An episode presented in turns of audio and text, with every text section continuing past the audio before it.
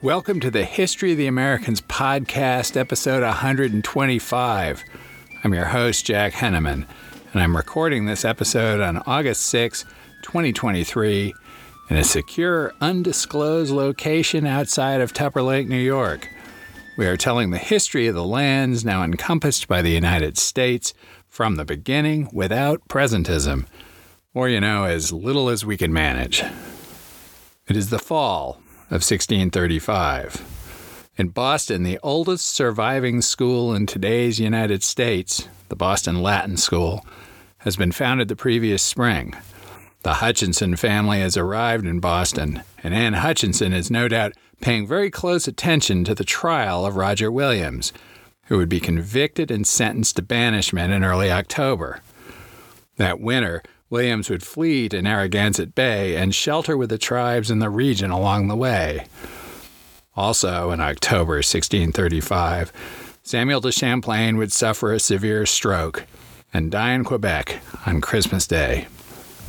In Maryland, 18 months have passed since the Ark and the Dove arrived. Leonard Calvert, the brother of the Lord Proprietor Cecil Calvert, and the more than 200 settlers had, through the good offices of Henry Fleet, secured a site for their settlement at St. Mary's City, purchased land from the local tribe, built a palisade, and grown enough food that they had surplus to export. All, however, was not rosy. The Marylanders were in a shooting war, albeit a really teeny weeny one, with Virginians led by Thomas Claiborne, who had established a trading post and plantation on Kent Island, which sits in proprietary territory more than 50 miles north of St. Mary's City, as the robust crow flies. We covered that story in that time Maryland and Virginia went to war back in April 2023, episode 112, as Apple reckons it. The Marylanders still needed to set up a functioning government. As of the fall of 1635, Cecil Calvert, back in England, was still the Lord Proprietor with almost royal powers to the full extent of the Bishop of Durham clause. He operated through his brother Leonard, whom Cecil had appointed governor, and Leonard was in turn advised by yet another Calvert, brother George, deputy governor, and Jerome Hawley and Thomas Cornwallis, also Catholics. This was not, dare we say, inclusive, especially insofar as a majority of the settlers were Protestants of one sort or another, and naturally unwilling to be simply bossed around by various Calverts. It would take the Calverts and the majority of the freemen three years or so to sort everything out.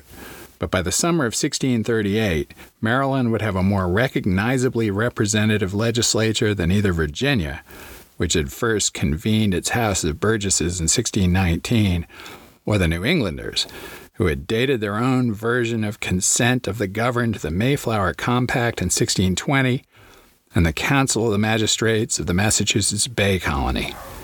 Notably, none of the other powers in the lands of today's United States, Spain, France, or the Netherlands, would even toy with notions of self government in the 17th century. Only the English would push for it, and they would do so in different ways and in different places. Article 7 of the Charter of Maryland describes a framework for local government of sorts, in pertinent part, quote, We, that would be Charles I, have above made and ordained the aforesaid now Baron of Baltimore, that we do grant unto the said now Baron, in whose fidelity, prudence, justice, and provident circumspection of mind we repose the greatest confidence, for the good and happy government of the said province, free, full, and absolute power, by the tenor of these presents, to ordain, make, and enact laws of what kind soever, according to their sound discretions whether relating to the public state of the said province or the private utility of individuals, of and with the advice, assent, and approbation of the freemen of the same province, or the greater part of them, or of their delegates or deputies, whom we will shall be called together for the framing of laws when and as often as need shall require by the aforesaid now Baron Baltimore. There was embedded in this sweeping grant a point over which fair minded people might argue. What was the meaning of the qualification that laws be enacted with the advice, assent, and approbation of the free men? The Calverts naturally argued that only the baron could propose laws, and the advice, assent, blah, blah, blah part was barely necessary in any formal sense, and in any case limited to an up or down vote. A significant faction of the freeholders would argue, au contraire, that the legislature, when it was convened, could initiate legislation. As we shall see, within a few years the freemen would win their point. The advice and consent language, however, would make its way into the United States Constitution, with a Senate required to give its advice and consent on presidential appointments and treaties, among other things. It bears mentioning that it would be the Calvert's interpretation of those words that would eventually triumph in our own governance. The Senate needs to consent to presidential appointees, but has no power to nominate them. At any rate, in 1635, the Maryland settlers met in General Assembly. Each freeman at this point, with one vote, which could be delegated or given by proxy, we do not know precisely what happened because of the subsequent destruction of the earliest records of the colony, but we do know that legislation was proposed to supersede the code prepared by Lord Baltimore for the period before the assembly could be assembled. It does not mean that Cecil Calvert, the Lord Proprietor still back in England, opposed the legislation on the substance, but he objected to the initiation of it by the settlers. The first session of the General Assembly, for which records survive, sat at St. Mary's City from January 25th to March 24th, 1638. Had the settlers tied themselves up for two months squabbling, that would have been a bad sign, but in fact, the session was punctuated with frequent recesses so that the people could get their actual work done. Attendance in person, by delegate or by proxy, was compulsory for all freemen. The only such people who did not vote were the clergy, the Jesuit fathers White, Altham, and Copley. The clergy were ultimately explicitly barred from membership, a rather stark departure from the practice of New England. This was, no doubt, a concession to the Protestant majority, which was disinclined to absolute rule by the Catholic gentlemen who did Baron Baltimore's bidding in the colony.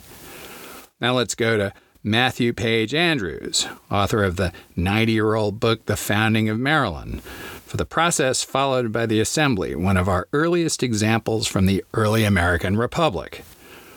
It should be said that this episode will have a lot from Andrews because his book is factually comprehensive and saves us from spending weeks reading the archives of Maryland.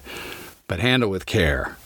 Andrews was writing in celebration of the 300th anniversary of Maryland's founding, and we will see again, he doesn't write much that reflects poorly on Maryland's founders. Now, quote, regulations for the orderly conduct of the assembly are of unusual interest. It was agreed that the lieutenant general, Leonard Calvert, was to direct all things that concern form and decency with a power to command the observance thereof as he shall see cause, upon pain of imprisonment or fine as the House shall adjudge. The members sat with their hats on, but every one who rose to speak was to be uncovered and direct his speech to the lieutenant general as president of the assembly. It was provided that no one shall refute the speech of any other with any uncivil or contentious terms nor shall name him, but by some circumlocution. This is akin, by the way, to intoning, with the greatest respect to the Right Honorable Senator from Texas, just before skewering him. Again, following the custom of the British, sick, Parliament, it was ordered that the House shall sit every day at eight of the clock in the morning and at two of the clock in the afternoon. Finally, it was decreed that freemen assembled at any time to any number above 10 persons should constitute a quorum for the transaction of business, a surprisingly small proportion of the whole, considering the number of those qualified to sit as members of the assembly. Back to me. Regarding this last, the population of Maryland colony had risen to about 700 by 1638, but I could not find the number of enfranchised freemen. Must have been reasonably large, though, for such a gathering. Much of the first session was given over to the aforementioned dispute over the initiation of legislation. During the course of and after the first session, Lord Baltimore presumably consulted via long deferred correspondence, revised some of the laws proposed by the Assembly by making them more favorable to the settlers while preserving the fiction that he had initiated them. The English of that time being highly concerned with legal prerogatives, as they had been in Parliament in the 1620s in both Virginia and Massachusetts since their founding. The settlers, supported by one of the commissioners, Thomas Cornwallis, would not budge on the point of principle, voting down a resolution that the laws proposed by Lord Baltimore be received 37 to 14. Lord Baltimore would ultimately break the deadlock by conceding the point in August 1638. Baltimore, of course, could have forced the issue. He had the unqualified backing of Charles I, but the practical consideration was the same as it had been in New England and Virginia. The vast expanse of the Atlantic elevated the practical considerations of local politics over the technical application of the law. In this, Baltimore was engaging in an early form of the salutary neglect that would define English and then British governance of their colonies in North America until the middle of the 18th century. We'll skip over the ins and outs and what have yous, but the Assembly of 1638 agreed to a different organization that would, in principle, make it easier to legislate in the future. Back to Andrews, quote, This was the last assembly that authorized the attendance of all the freemen of the province together with a grant received from the Lord Proprietor of the right to initiate legislation, came directions for the creation of an elective assembly, in which the representatives of the people were called burgesses, after the custom previously established in Virginia. These burgesses were elected, like the Virginians, from political divisions called hundreds.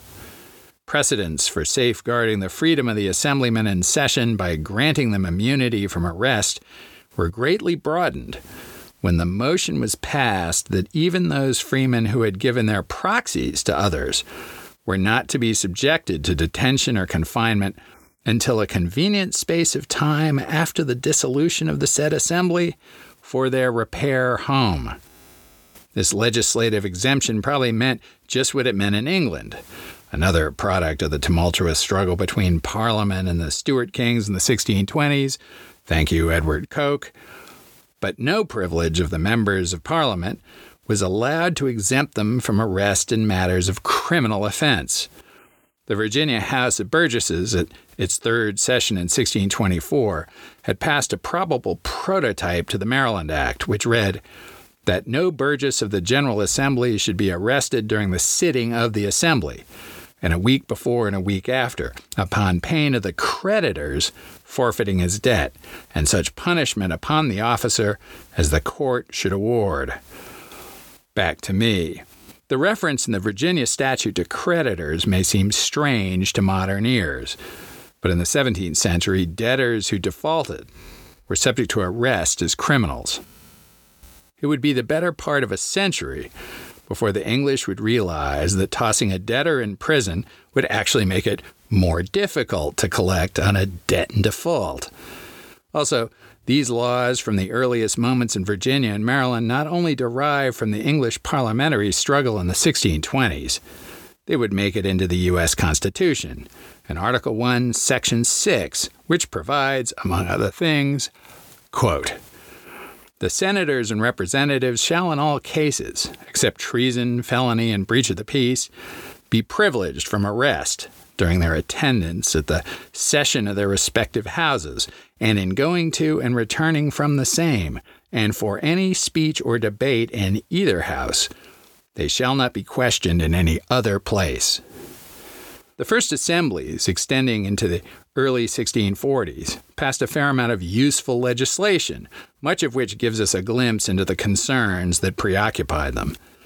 They established an all important water mill for the grinding of the settlers' grain and appropriated funds up to 20,000 pounds of tobacco for its construction, to be raised by taxation within two years. Now back to Andrews for more. Quote The founders of Maryland made no effort to stop the importation or manufacture of intoxicating liquors. Drunkenness, however, was made punishable by fines or whippings for every such excess at the discretion of the judge. The fine was set at 30 pounds of tobacco, or five shillings. The offense was specifically defined as drinking with excess to the notable perturbation of any organ of sense or motion. In this connection, it may be noted that in a clause attached to a law concerning insolvency, the following declaration is found that debts for wine and hot waters be not satisfied till all other debts be paid. The expression hot waters was much used by the Indians in reference to rum, brandy, and whiskey.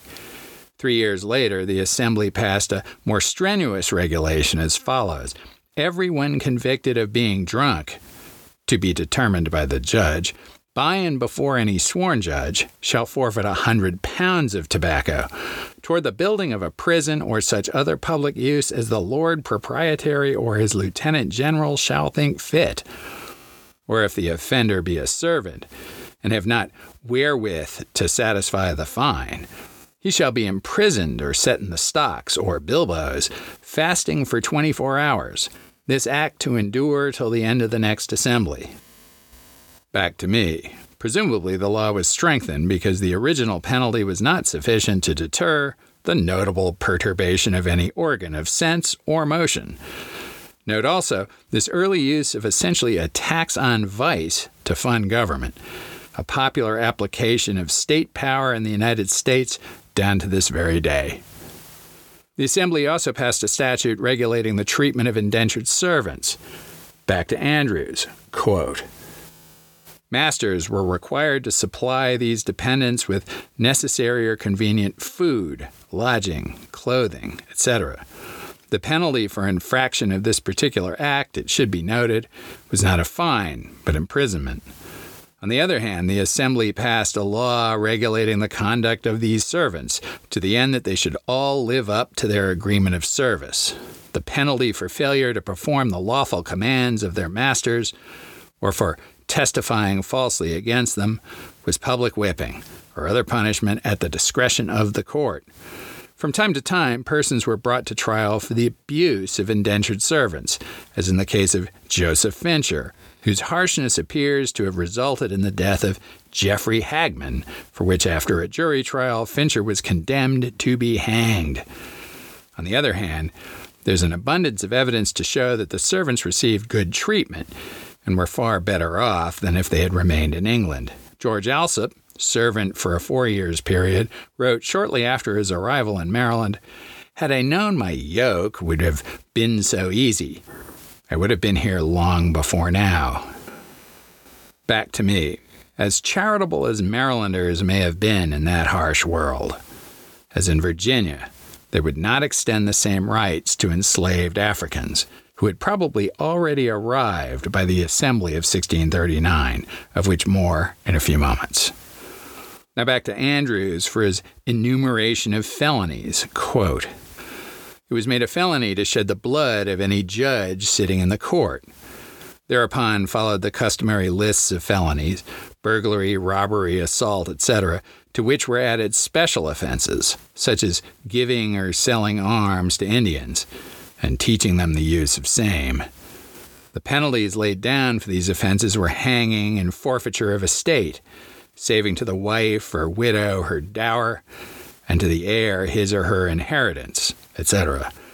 The list of felonies ran all the way from willfully firing a stack of corn or tobacco to assaulting and beating the lieutenant general of the province, or a judge, a witness, or a juror, in presence of court. The cutting out of another's tongue was deemed worthy of mention as particularly reprehensible and all like mischiefs. Not sure what a like mischief to cutting out someone's tongue would be. The hiding of a felon was in itself a felony, but exception was made in the case of a felon's wife, an early discrimination in favor of women, according to Andrews, in view of the fact that no provision was made to excuse a husband in the event he hit his wife, found guilty of a like offense.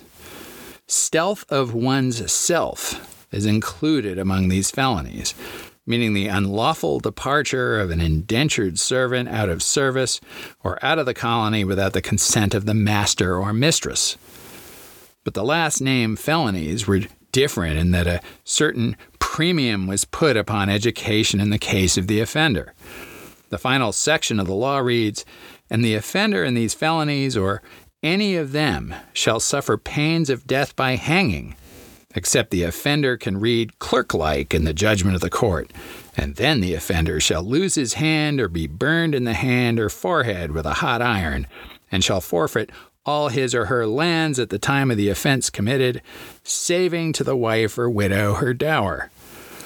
The customary Old World penalties were severe enough, as prescribed, but as in the case of the act concerning treason, provincial judges and juries soon found a way to lighten the punishment, particularly as every life counted in an uncultivated and undeveloped country, so that the laws and customs of England transferred to America soon lost their inflexibility and became either dead letters or were modified.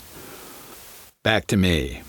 The more lenient penalties for the literate might be construed as favoring elites, as they no doubt did on a population basis.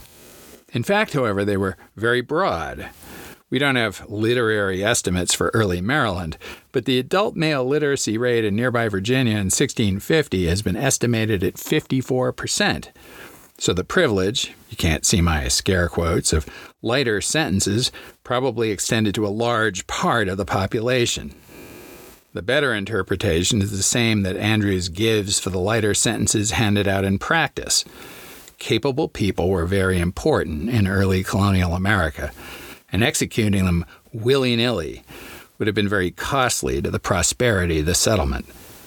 Back to Andrews, quote, in a list of enormous offenses were enumerated such crimes and misdemeanors as perjury, forgery, contempt of court, bribery, the use of false weights and measures, extortion, oppression, and so forth.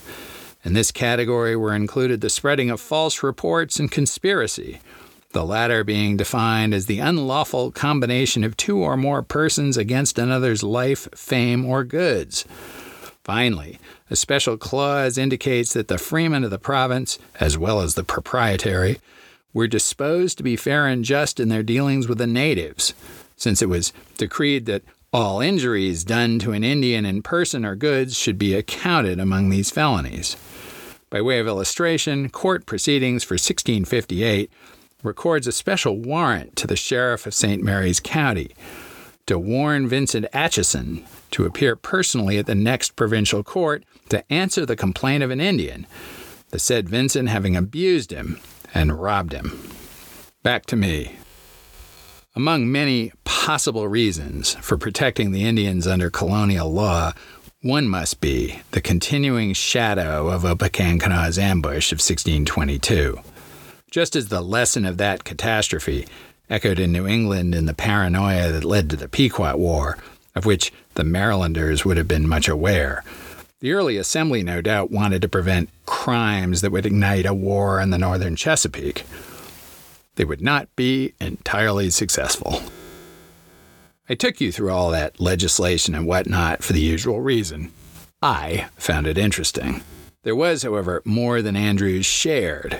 George Bancroft, writing in the middle of the 19th century, notes that in 1639 the Assembly confirmed to the residents of the colony all the liberties which an Englishman enjoyed at home by virtue of the common or statute law, a point Andrews makes as well, but specifically carves out, quote, slaves, a handy bit of information Andrews omits. Bancroft observes that, quote, the exception of slaves implies that Negro slavery had already intruded itself into the province. In fact, it was the Maryland Assembly that produced the first legislation to mention slaves and slavery in English colonial America.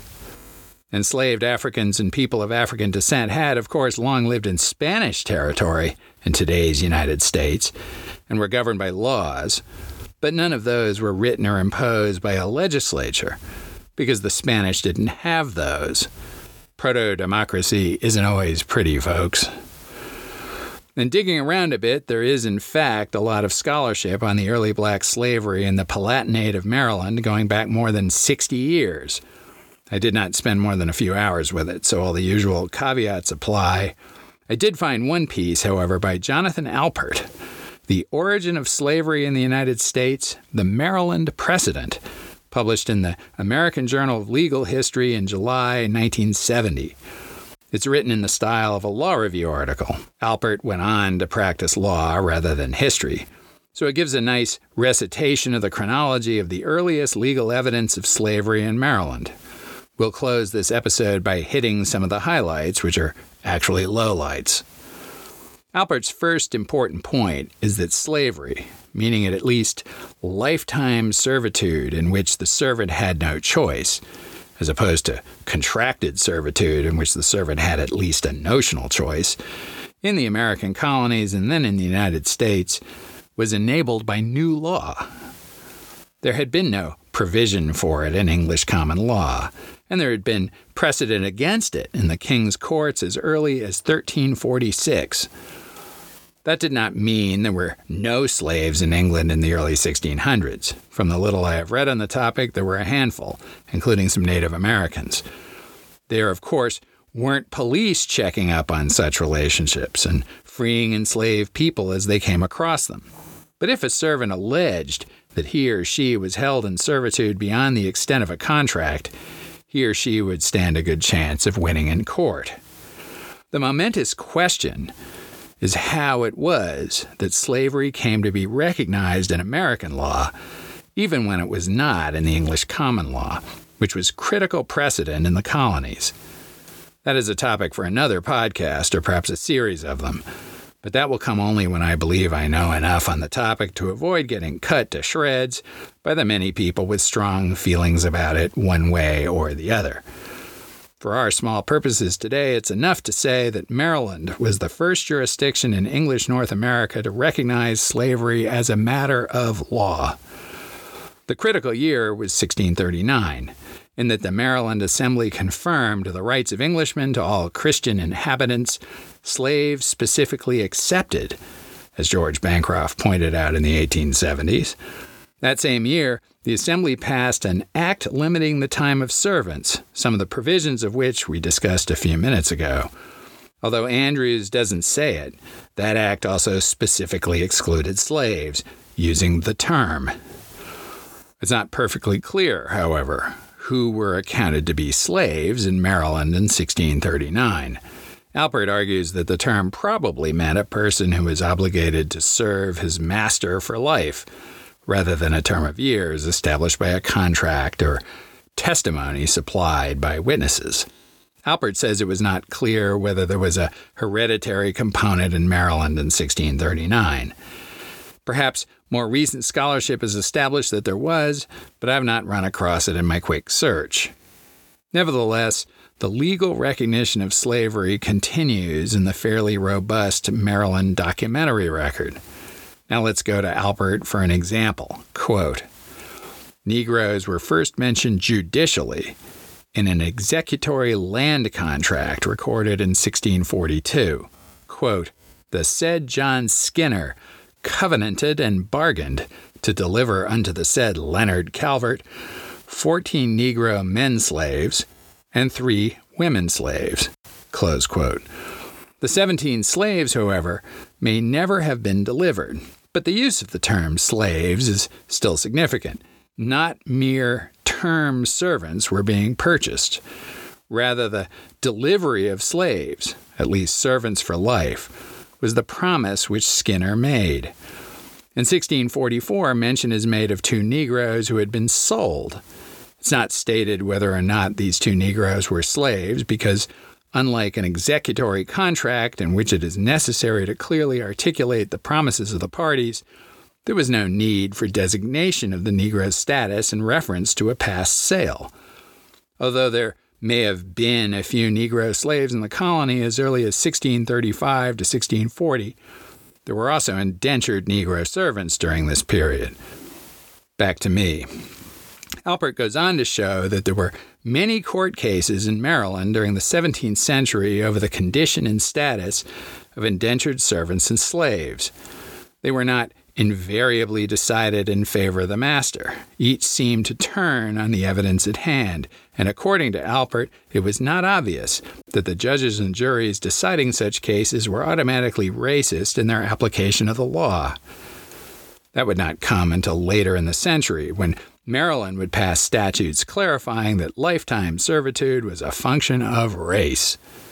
That did not mean that there weren't free blacks, but it also meant that by the 1670s, blacks were assumed to be enslaved servants for life in the absence of evidence to the contrary, such as documented manumission. Since this topic is already too long to take up the other big topics in early Maryland, the relations with the tribes and Maryland's unique approach to religious toleration within Christianity, we'll wrap it up here. Thank you, as always, for listening to the History of the Americans podcast. I love getting emails from you guys. Please keep them coming. You can reach me with questions, corrections, eruptions of indignation, or pats on the back on the contact page for the website, thehistoryoftheamericans.com, or by email at thehistoryoftheamericans at gmail.com. If you like what you hear, please consider giving us a glowing five star review on Apple Podcasts. Helps with the algos.